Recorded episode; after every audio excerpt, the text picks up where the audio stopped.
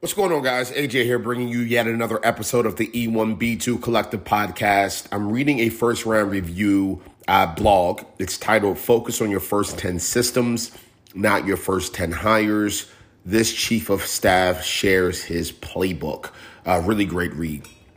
And within this document, it kind of reminded me about something that I wanted to bring back up for you guys that I think would be really, really, really impactful um, and really, uh, really interesting for you guys to unpack. So essentially, what this chief of staff does is two to three times a year, he has a cadence where he conducts what he calls a PRD. And a PRD is pretty much around curating information from every department around how they can improve systems, processes, etc.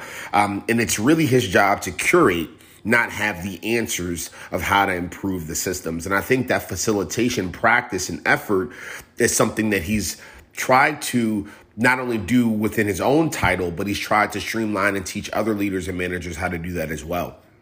That exercise is something that I genuinely believe in my heart should be the role of a chief people officer as well. I believe a chief people officer should be going to every C suite executive and every manager and doing a very similar process where he or she is just curating information from the lower level and mid level employees and trying to understand what's happening within product, trying to understand what's happening in marketing, trying to understand what's happening in communications, trying to understand what's happening in manufacturing, trying to understand what's happening within sales, trying to understand what's happening within every single division and organ of the organization, and trying to see what they have to say about how things can be done better. First and foremost, just curating the information, curating what we know is true aka the processes and the day-to-day tactics that they're applying and then curating what may be some nuances that we're not realizing. Because there are nuances within every single role whether you're the head of pr whether you're the head of marketing or whether you're the head of product or whether you are just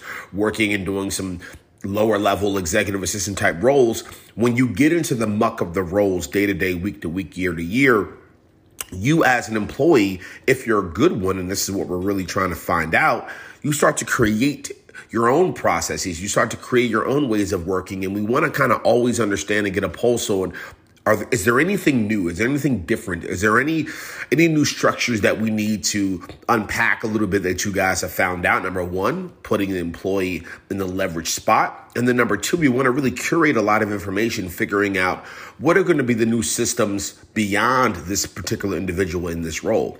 Because I believe the job of a chief of staff and the job of the head of people combined is to make sure the systems, the structures, the processes are great long term. Because as you guys know, when you're building an organization, it's not just about Andrew, who was the head of product. It is about the head of product role long term. And if we can continually try to find new systems, processes, and things of that nature that can really help us make things better for the future, it's beneficial. And so what he the the advice he shared is this. He said when writing a PRD, it's about curating information, not creating it. And that pretty much means, again, it's about curating information, going to the employees, putting them first, putting their insights first, not creating the information, not having all of the right answers. And then he said, you should go into the process without any preconceived notions around what you will find. And that is a very important piece as well. I believe when I believe a lot of times when when leaders have any sort of conversations with employees, they come into the conversation with this mindset where, hey, I'm an executive, I'm a general manager, I'm a manager, I know I'm a C suite executive, I know what's best, I know probably what you're going to say.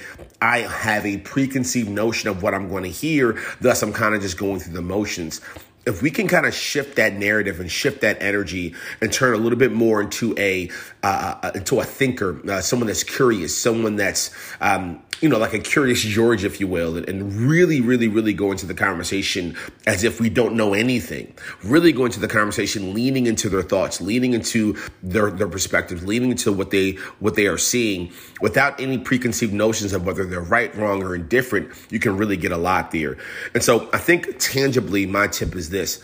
A few times a year, I believe the head of people and a chief of staff inside of an organization inside of an organization should sit down together and formulate a cadence and a plan around when they're going to speak to every single person in the organization in different formats. A little bit of surveys, a little bit of fireside chats, a little bit of one on ones, a little bit of other formats, and really understand and bake out what is here what processes, what systems, what language, what insights, what best practices, what are we missing? What can we understand? And then I think the second thing is to teach managers how to do that exact thing so you can scale that over the course of time. So I genuinely believe that managers should be jumping down at least once a quarter with their individual teams of eight, of six, of 12, of 15, and figuring out the same insights as well. So just a quick tip. Hope you guys found value. We'll chat soon.